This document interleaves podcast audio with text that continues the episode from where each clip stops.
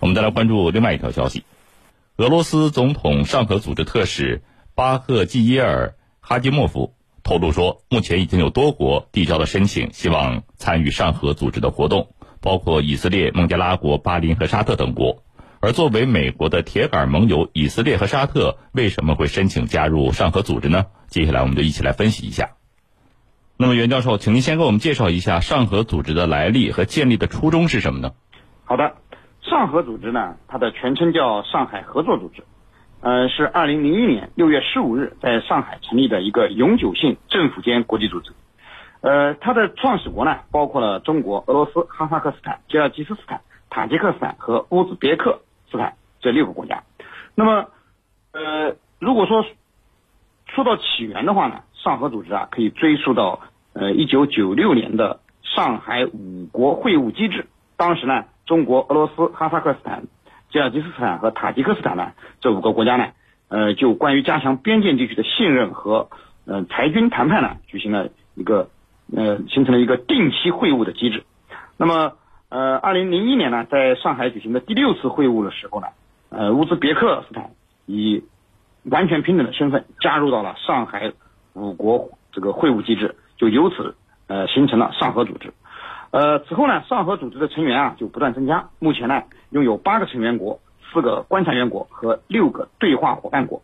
呃，作为一个人口最多、地域最广、潜力巨大的多边综合性跨区域政府间合作组织呢。上合组织呃正在吸引越来越多的国家积极的要成为其中的一员。那么实际上，不仅以色列、沙特、巴林等国提出了呃参加上合组织活动的申请，就连美国、加拿大这样的西方国家呢，也曾经提出要成为上合组织观察员的这种申请，呃，只不过呢，呃，被婉拒了。那么上合组织的吸引力很大程度上就源于它创立的初衷和所奉行的宗旨和原则。那么当年。呃，上海合作组织的这种初衷啊，在上海合作组织的宣言和上海合作组织宪章中呢，呃，都有明确的表述。呃，主要有四个方面：一呢是加强各成员国之间的相互信任和睦邻友好；二呢是鼓励成员国之间啊，在政治、经济、科技、文化、教育、军事、交通、旅游等各个领域进行全面有效的合作；第三呢是共同致力于维护地区的和平、安全与稳定；第四呢。是推动建立民主、公正、合理的国际政治经济新秩序。那么，人们也可以将这一初衷和宗旨总结为一个叫做上海合作组织的上海精神，即互信互利、平等协商、尊重多样文明、谋求共同发展。啊，主持人，陈教授，刚才袁教授也介绍了上海合作组织的前身呢是上海五国机制，而上海五国机制发源于呃二十世纪八十年代末开始的，是以中国为一方。呃，以呃俄哈吉塔四国为另外一方的加强边境地区信任和裁军的一个谈判进程的组织啊。那么这么多年来，上合组织都做了哪些工作？怎么会有这么多、越来越多的国家申请加入呢？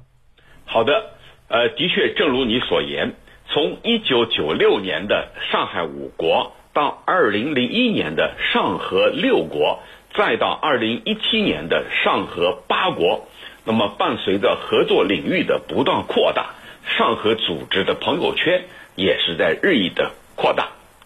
目前呢，呃，有八个成员国，除了八个成员国之外，还有阿富汗、白俄罗斯、伊朗、蒙古国四个观察员国，以及呢斯里兰卡、尼泊尔、土耳其、阿塞拜疆、亚美尼亚、柬埔寨六个对话伙伴。那么这一次又有新的国家。希望成为他的成员，那么这里就提出一个问题：为什么上合组织的吸引力那么大？其实，上合组织的吸引力越来越大，和他创立的宗旨是密不可分的。它是什么样的宗旨呢？就是让各国心动的上合组织的合作理念，就是上海精神。那么，上海精神又是什么？上海精神就是。互信、互利、平等、协商、尊重，这这个十个字五句话。我们先来看互信，互信就是大家要相互信任，不要猜忌，这是国际关系当中的大忌。互利，不要老指望我援助你，咱们要相互有利。平等这个很重要，在国际组织里头，最重要的是大小国家一律平等，没有哪一个国家像咱们中国那样能够做到。协商就是共享、共建、共商，大家相互协商，还有一个尊重，尊重多样文明，谋求共同发展，这就是一个上海精神的精髓。它摒弃了冷战的思维，包容多元，有容乃大。让世界各国都看到了，是在一个全新的理念的指导之下，不同政治制度、不同发展水平、不同文化背景的国家，完全可以坐在一起，共商、共赢、共享、共存、共荣。这是第一。第二呢，就是上合组织在安全、经济、人文等多领域的务实合作。丰硕成果啊，有了丰硕的成果，这也让更多的国家感觉到，不仅能够分享安全上的红利，更能期待搭乘顺风车。因为中国是世界经济的引擎，占世界经济的这个很大的比例。那么，在各方看来，搭乘中国经济快速发展的顺风车，对他们国家的经济是非常的有利的。那么这些年来呢，成员国之间的周边安全形势日益复杂，这恰恰是上合组织在各国发展方面起到了一个不可替代的重要作用。这是第三点。那么这是各国都意识到了，下一步要更加发挥上合组织的功能和作用，在大型区域合作，主要是安全。这个周边安全、边境安全等方面啊，边境管控等方面进行携手合作，来确保本国、本土、本国、本地区的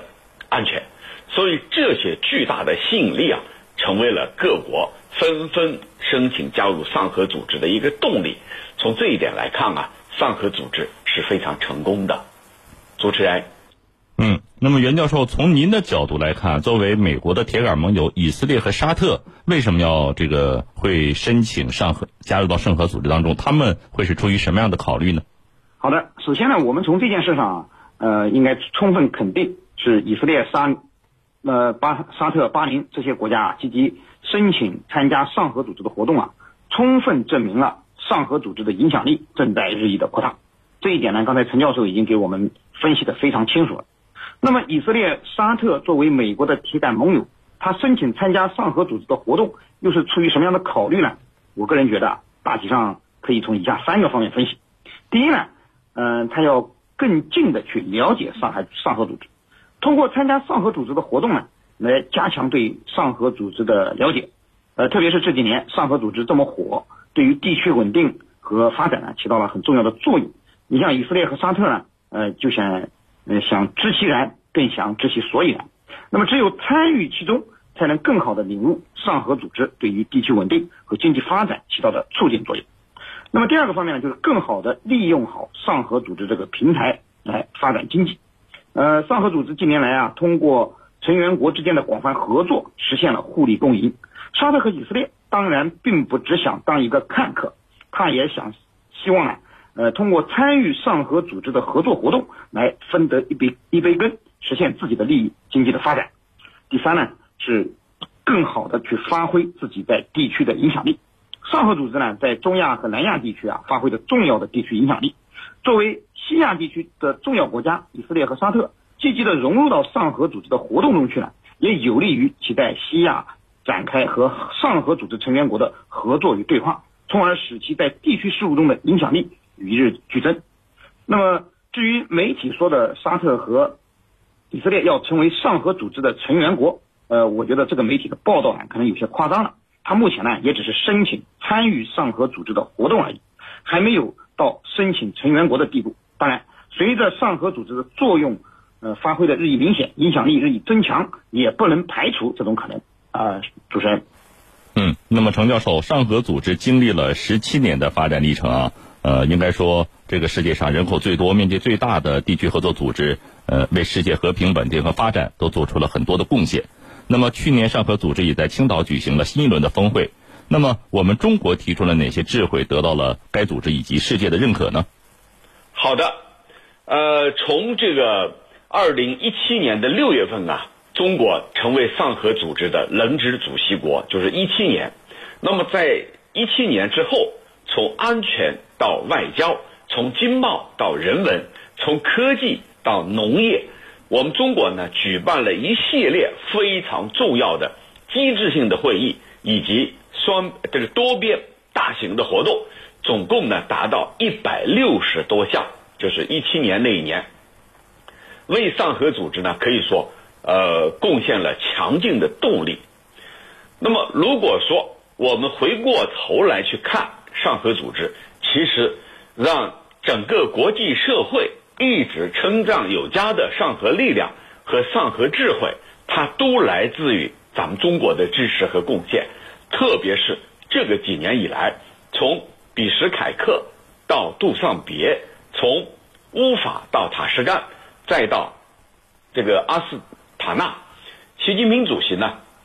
亲自出席上合组织的这个元首会议，而且呢就上合组织的发展提出了一系列的中国方案。我们说这就是中国对上合组织的贡献。那么。中国在上合组织当中所扮演的角色，在很多成员国看来，那就是一个领军角色、领头羊的角色。而我们中国呢，在和各国打交道的过程当中，我们始终秉持一个平等、互信、合作、共享这样一个理念，和各国呢协商解决，通过务实合作来解决合作当中。存在的问题，那么这就是咱们中国最大的贡献。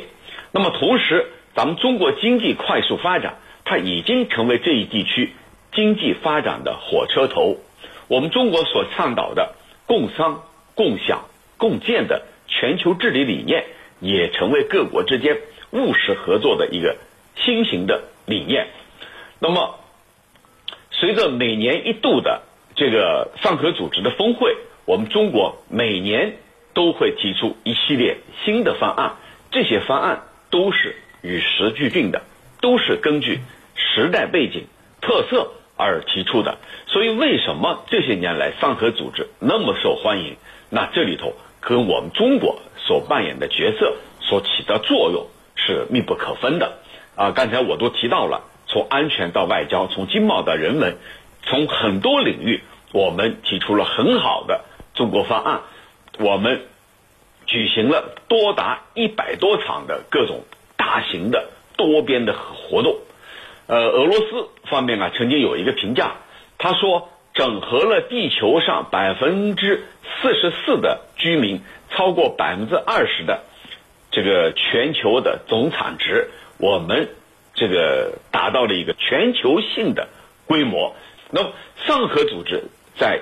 各个方面所起到的作用，那么的确是有目共睹的。而上海精神这个本身就是以我们中国的一个城市上海来命名的，它就代表了我们对上合组织所做出所做出的贡献。所以从这里来看，这个我们中国的方案、中国的这个计划、中国的智慧，的确起到了非常重要的作用。那么这些年来，随着我们中国提出的一带一路倡议深入人心，上海组上海合作组织呢，它还成为了一个有效的战略对接、互联互通的一个重要的平台。你比如说，一带一路建设和欧亚经济联盟建设的对接，取得了早期的收获。那么，中国和上合组织中亚成员国还签署了共建丝绸之路经济带的合作。合作备忘录，还有呢，中蒙中俄蒙经济走廊建设启动了中缅经济走廊，这些呢都是我们对上合组织所做出的贡献。而我们在一些机制性的对话，你比如说人民论坛、政党论坛、文化艺术节、青少年交流、妇女论坛、媒体峰会、人文领域等等，我们提供了很多很重要的平台，它实现了一种。资源的互补、结构的互补、市场的互补、经济的互补，所以我们中国对上合组织的贡献和作用是举世瞩目的、有目共睹的。主持人。